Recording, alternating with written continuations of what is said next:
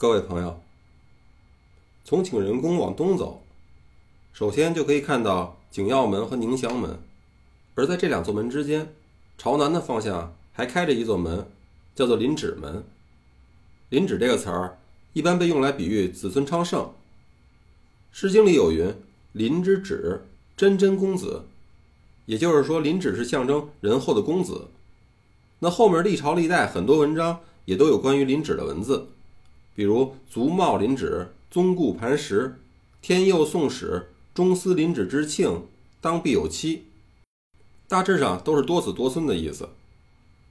而这里边还有一个词叫做“中司”，中司其实就是指的大肚子蝈蝈，同样是在《诗经》中也被写到过，用来象征子孙众多、家族兴旺。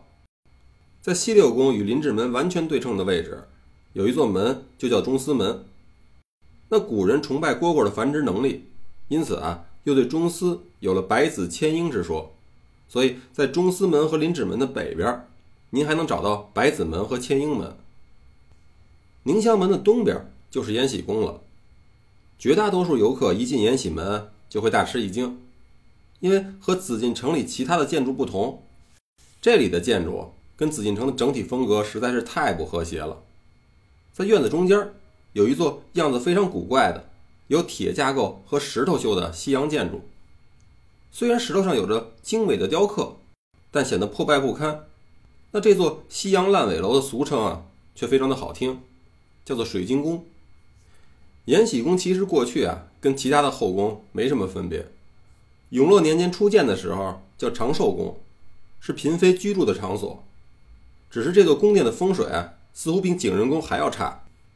隔三差五的就发生火灾。清朝的道光年间，在这儿起了一场大火，把所有的建筑都烧光了，只剩下一座宫门。那我们现在看到的是宣统元年开始修建的水殿，也叫灵藻轩。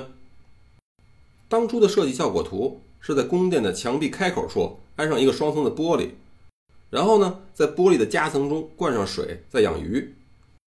在这个建筑外面的地平线以下，也同样的注水养鱼，然后呢，再在周围堆上假山。这样一来，在宫殿里往外看，感觉啊，就像在海底一样。可是清朝末年国库空虚，那这座水晶宫修了没三年就开始没钱了，只能停建。到了一九一二年的二月份，宣统皇帝宣布退位，那清朝呢就正式灭亡了，所以就更不可能开工重建了。在中华民国初建的时候，各路军阀割据。清朝的旧将长江巡阅使张勋率领一支辫子军盘踞在徐州一带，一直啊想着复辟，重建大清朝。据说他的军队不剪辫子，是因为要表示效忠满清朝廷，同时呢，也是为了避免剪辫子的革命党混进队伍来。张勋后来不仅是大肆的迫害捕杀革命党人，而且还和保皇党的代表人物康有为多次密谋。并且借着举办祭孔的活动，不遗余力地为复辟进行舆论宣传。当时的日本首相寺内正义也派日本军部参谋次长田中义一和黑龙会的成员到徐州跟这张勋见面，表示呢愿意帮助他复辟帝制。而驻天津的日本司令时光真臣还亲自到了徐州，帮助张勋策划复辟的活动。到了1917年的6月30号，这张勋啊摆了一场鸿门宴。把京津地区负责警备的长官都请了过来，然后呢，突然宣布自己要率兵进京，让溥仪复位，重新恢复清朝的帝制，并且声称已经和清朝的皇室啊早就商量妥当了，而且呢，表明自己已经跟段祺瑞和他的督军团也都说好了，并且得到了一致的支持。最后呢，威胁说，如果守军要不开城门，那他就带兵决一死战。这些守备的大员们也实在没办法。毕竟保命重要，所以只能乖乖的命人打开城门，放张勋的五千辫子兵进了城。到了七月一号的凌晨三点左右，才刚刚十二岁的溥仪就被一帮大人领着来到养心殿来召见张勋，算是重新又当了回皇帝。面临这种形势，那当时的民国大总统黎元洪就只能让住在南京的副总统冯国璋代任这个总统职务。自己呢，逃到了东郊民巷的日本使馆区避难去了。张勋复辟以后，在上海的孙中山就立刻开始组织讨伐，不过他的动作没有在天津的段祺瑞快。这个原本私下同意张勋复辟的段祺瑞，翻脸比翻书都快，立刻就组建了讨逆军，自任讨逆军总司令。七月四号就在马场誓师出发，五号呢就正式开战了。俗话说“破鼓万人锤”，以冯国璋为代表的直系军阀也对张勋落井下石，而且啊还派了飞机。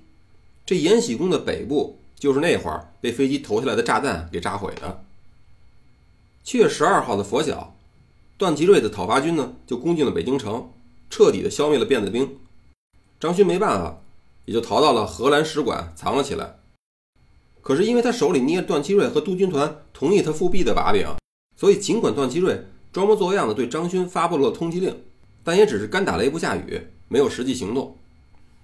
而这个十二岁的溥仪又只当了十二天的皇帝，就不得不再次宣布退位了。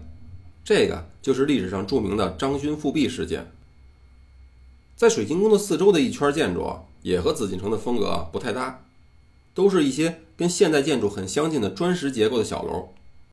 这些也的确都是在故宫博物院成立以后，一九三一年那会儿修建的新型的文物库房。如今故宫博物院还把古书画的研究中心和陶瓷研究中心都设在这儿了。好了。如果您现在逛完了延禧宫，咱们就再出去，接着往后走。